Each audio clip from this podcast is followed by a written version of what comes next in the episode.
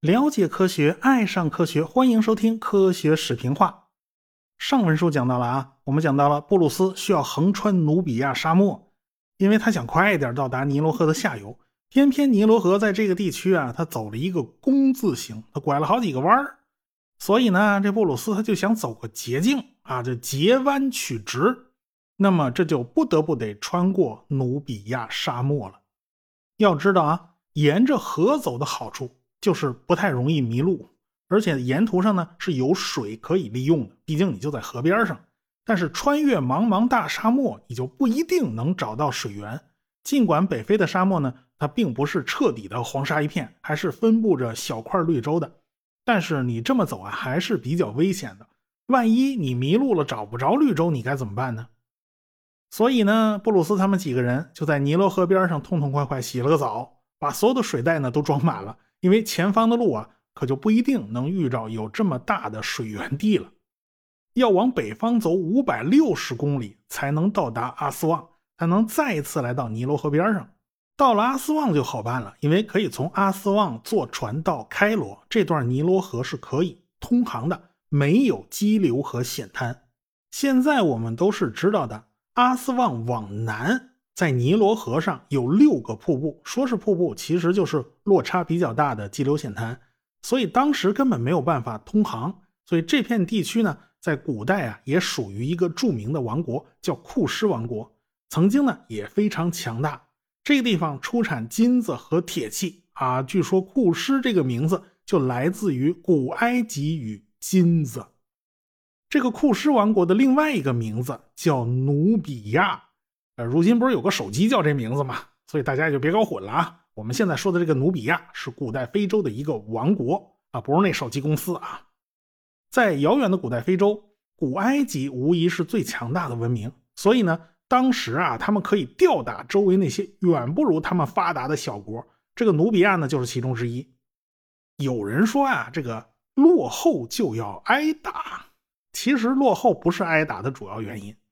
主要原因是怀璧其罪，你们家有好东西，让人给惦记上了，哎，这才是他挨打的主要原因。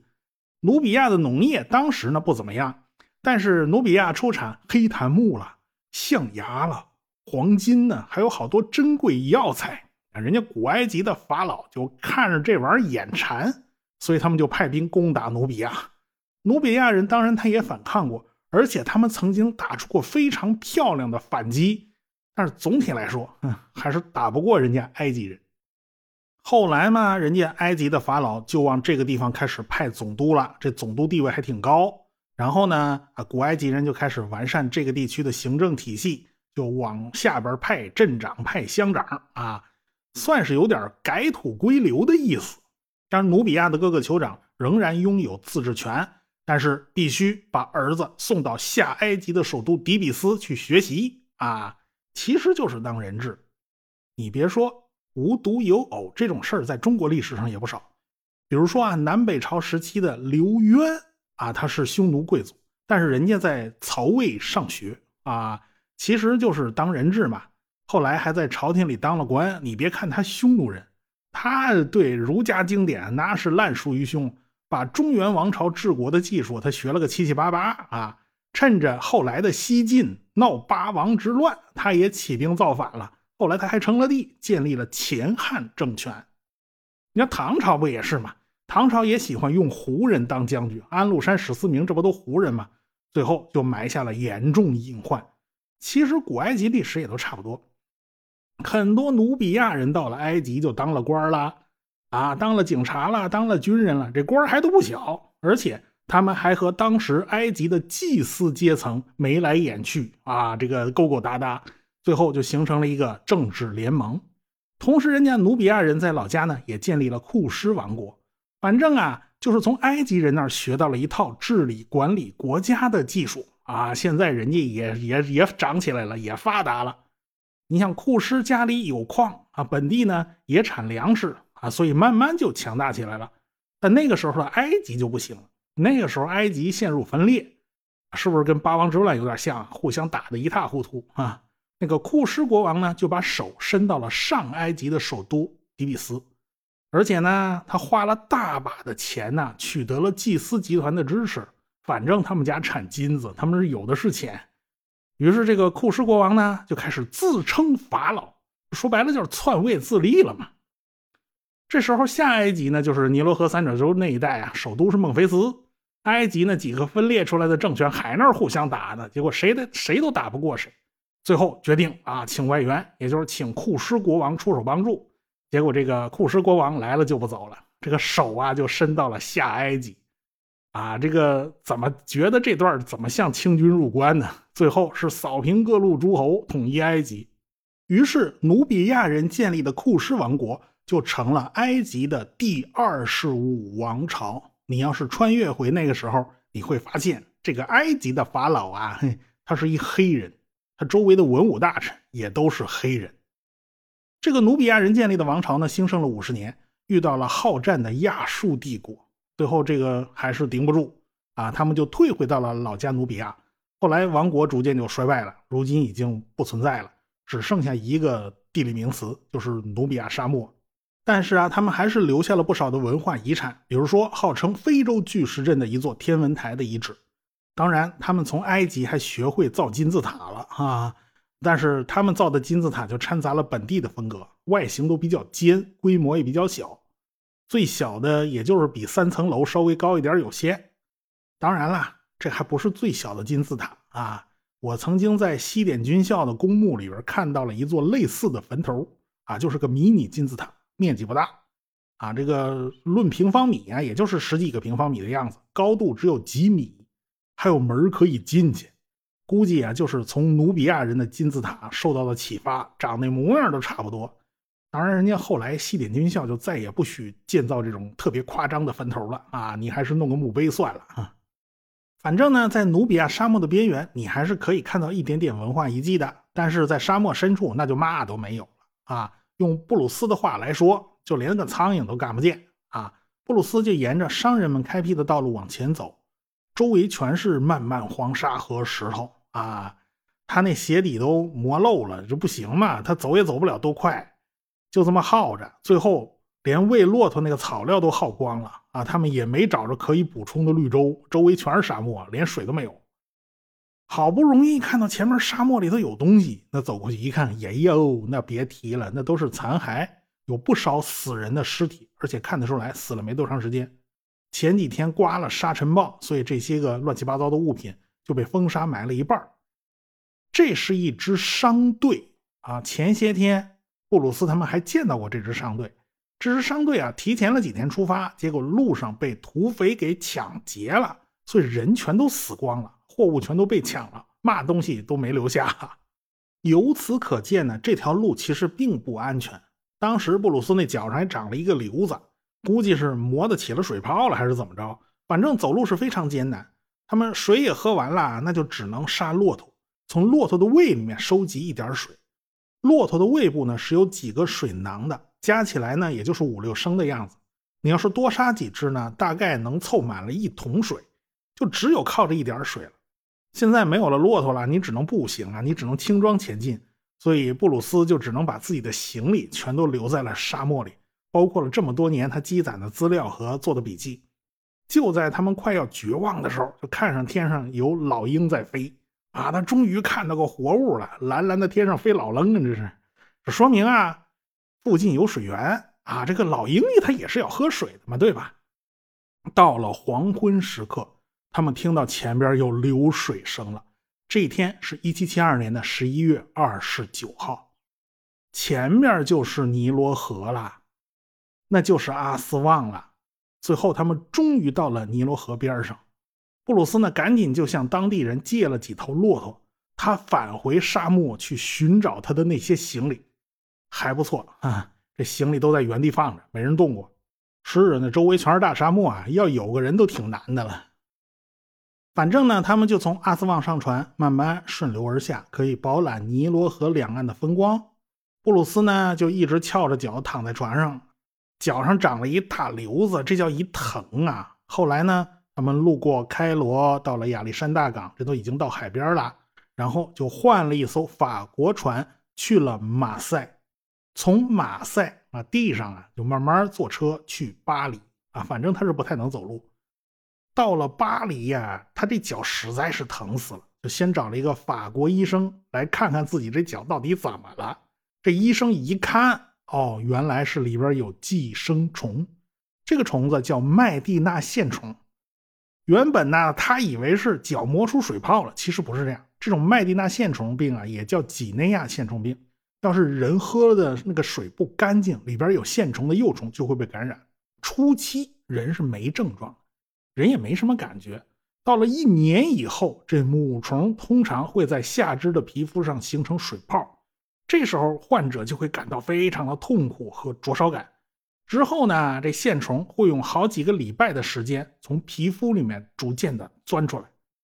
你要不然这个布鲁斯疼成这样啊？哦，原来是线虫作怪啊，不是脚上磨出磨出泡来。线虫嘛，顾名思义，就长得像一条白色的粗线，从皮肤溃疡的伤口里面冒出来。然后医生呢，就用个小棍儿把那个白色的线虫给缠在这棍儿上，啊，这个慢慢卷起来，啊，就把它慢慢蹬出来。反正呢，你排干净就行了。也没有什么其他办法。他要是线虫拉断了啊，这个进不来出不去了，那伤口可就疼死，反正是很麻烦。如今全世界这种病呢已经非常罕见了。二零一九年，全世界也只有四个非洲国家发现了五十四个病人。但是这是二零一九年啊，当年可不是这样。在一九八六年的时候，被线虫感染的人数还高达三百五十万呢。但是啊，如今这个这个病已经快要被消灭了。当时的重灾区就在苏丹的南部，现在人家已经是个独立国家了，人家叫南苏丹，恰好就是布鲁斯考察过的地方，所以算他倒霉嘛。虽然布鲁斯的脚一直很疼，但是他心里还是挺高兴的，因为在他看来，他是第一个发现了尼罗河源头的人。这是一个非常了不起的地理大发现。他在巴黎养病啊，一直休养到了七月份。康复之后呢，就先去了意大利的博洛尼亚和罗马。教皇克莱门特十四世还接见了他，还给了他一枚金质奖章啊。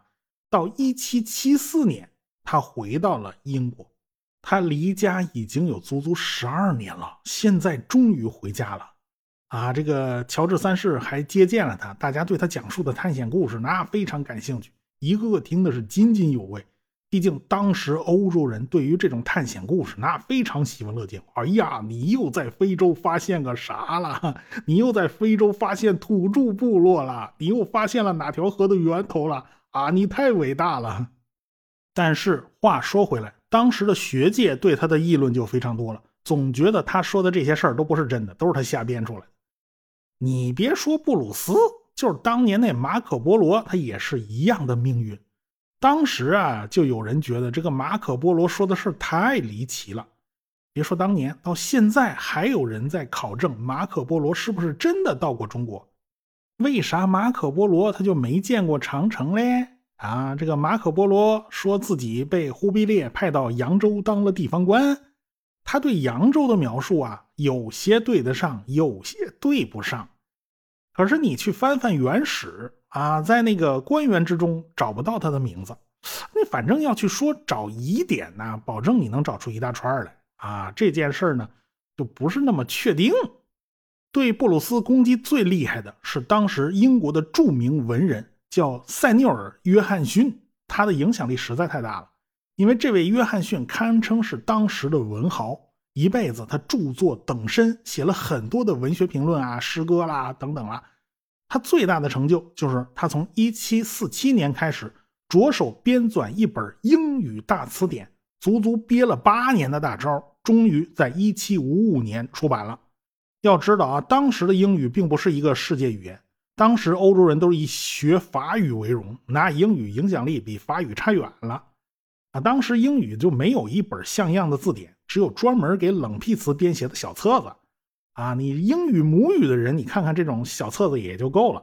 常用词你反正都知道，但是对于外国人想学英语啊，你不坑死他吗？这是。所以呢，即便是外国人想学英语，他都找不到个工具书。所以呢，约翰逊的这本大词典可以说是雪中送炭。那这本英语大词典有多重要呢？它是世界上第一部综合性的英语字典，他创新性的使用例句来阐述单词的用法。塞缪尔·约翰逊他功底非常深，他从大量文学著作之中收集那个素材啊，他选出的那些个例词例句都是非常优美的，而且他涉猎非常广，他什么都知道。条目中还提到了富兰克林的电学发明，这是当时最新的东西啊，而且呢，他还。大量引用名作名句，这都是字典学的创举，而且他还非常注注重啊这日常用词的解释，所以呢，他的这种做法就对当时英文拼写就起了一个规范作用。在此之后的一百年里面啊，塞缪尔·约翰逊编的这本英语大词典都是权威性的英文词典。词典出版以后啊，这个约翰逊也就名声远扬啦。都柏林的三一学院首先就给约翰逊一个博士学位，啊，这个约翰逊的母校牛津大学这下就坐不住了。他们去翻翻档案，发现，哎呀，这个约翰逊当初家里太穷，交不起牛津大学学费，结果就辍学了。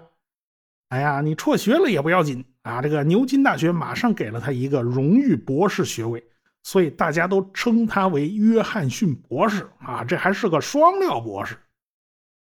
不过，这位约翰逊本人他是个毒舌，那话到他嘴里全都是横着出来的，而且呢，他不分男女老幼，他逮谁挖苦谁，反正上至八十岁，下至五岁，他都能一句话就噎死对方。而且呢，他编写词典的时候，他也没改了这脾气，他还经常夹带私货，比如说啊，他编写燕麦这个词条，这没什么新鲜的，是吧？他解释啊，这是一种谷物，在英格兰通常是用来给马吃的，而在苏格兰通常是用来给人吃的。他把词条写成这样，是明里暗里挖苦苏格兰人，这是打算开地图炮，这是啊。这布鲁斯偏巧就是个苏格兰人啊，算他撞他枪口上了。所以啊，尽管这个约翰逊名气大、水平高，但是他这辈子都不怎么挣钱啊，他人缘比较差，报纸上经常有他漫画啊，你现在去搜还能看见，就讽刺他吃相难堪啊，真是吃东西的时候那个姿态不太优雅哈，不够绅士。他是咬牙放屁，连带吧嗒嘴儿啊，所以人家对他都没有什么好印象。到了一七五九年，他手里又很拮据，又没钱了，偏巧母亲又去世了，实在没办法，他在家花了一个礼拜时间，写了一篇中篇小说，叫《阿比西尼亚王子》。据说前后赚了七十五英镑啊，这点钱反正给他母亲办丧事下葬那是足够用了。此前呢，他曾经翻译过耶稣会传教士罗伯的《阿比西尼亚之旅》。这个罗伯我们上文书提到过啊，他曾经去过阿比西尼亚，见到过青尼罗河的源头。他在这本书里面提到过阿比西尼亚的各种情况。一七三五年。约翰逊就把这本书从法文翻成了英文，所以呢，他写阿比西尼亚的情况呢，就是以此作为一个参考。但是他这本书主要写的是他的人生观啊，他写阿比西尼亚王子主要是讲他的这种哲学观点。他说呀，这位王子是阿比西尼亚国王的第四个儿子，哎，这第四个儿子还有他妹妹啊，也算是公主。住在一个叫做欢乐谷的地方，闹了半天啊！这王子和公主住在主题公园里，不是那欢乐谷啊，这是约翰逊想象出来的一个地方。反正就是啊，这个王子和公主这兄妹俩就觉得这地方忒没意思了啊，所以他们就在这欢乐谷里面一个哲学家的启发之下，为了寻找自我，就挖洞跑了啊。反正大概就这档子事儿啊。反正就是因为约翰逊名气大，而且翻译过有关阿比西尼亚的游记，而且自己还以阿比西尼亚作为背景写过这个架空小说，所以他觉得自己很懂阿比西尼亚。外加他是一毒舌，那话就没有好话，所以对布鲁斯的批评就显得特别苛刻，毫不留情啊。在约翰逊看来，你写的这叫嘛玩意儿啊？你从活牛身上直接割肉。啊，割完直接生吃，还拿泥把伤口给糊上，继续走，这牛活得了吗？还有啊，你说的这王菲身高一米八，这大金链子把下嘴唇坠得合不拢嘴，这都哪儿跟哪儿啊？您自个儿瞎编的吧？您这是。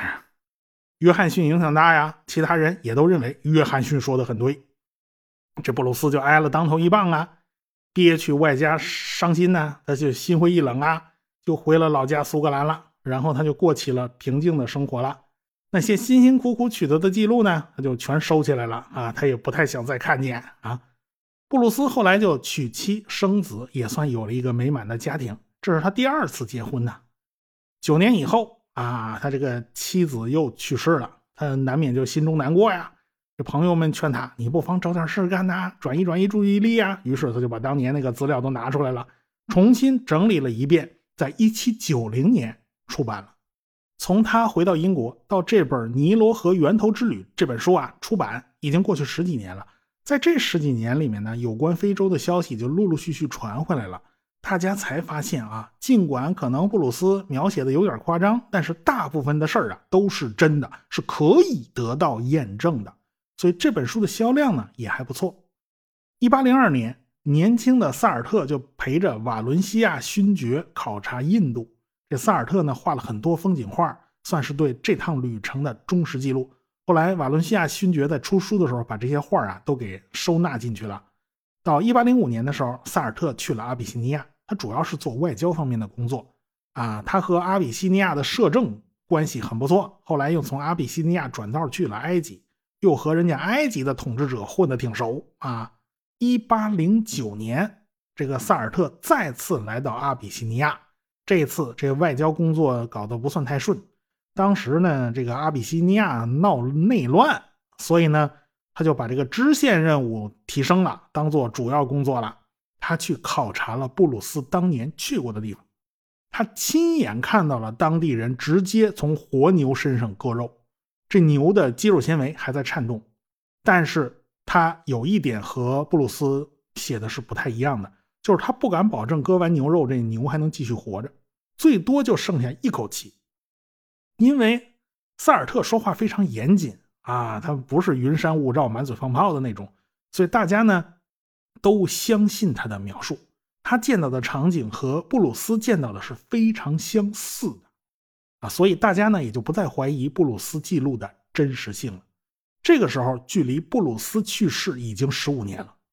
一七九四年，布鲁斯啊不小心从自家楼梯的台阶上滑下来了，立刻昏迷不醒，第二天就去世了。当年玄奘法师呢，也是这个问题。他那么多河流都跨过来了，那么多的大山都爬过来了，就是在自己住的地方后边有条小河沟，他想跨过去，他没跨过去，结果一下就把腿给摔残了。从此他就再也没下来床。没过多长时间，他就去世了。所以这就是老年人的一个通病吧。但不管怎么说，在布鲁斯去世以后，他的伟大成就终于被大家所承认了。他是伟大的探险家。不过呢，有关尼罗河的源头到底在哪儿，在当时还是一个谜。到底是青尼罗河呢，还是白尼罗河呢？这就得靠另外两个伟大的探险家登场了。我们下次再说。科学声音。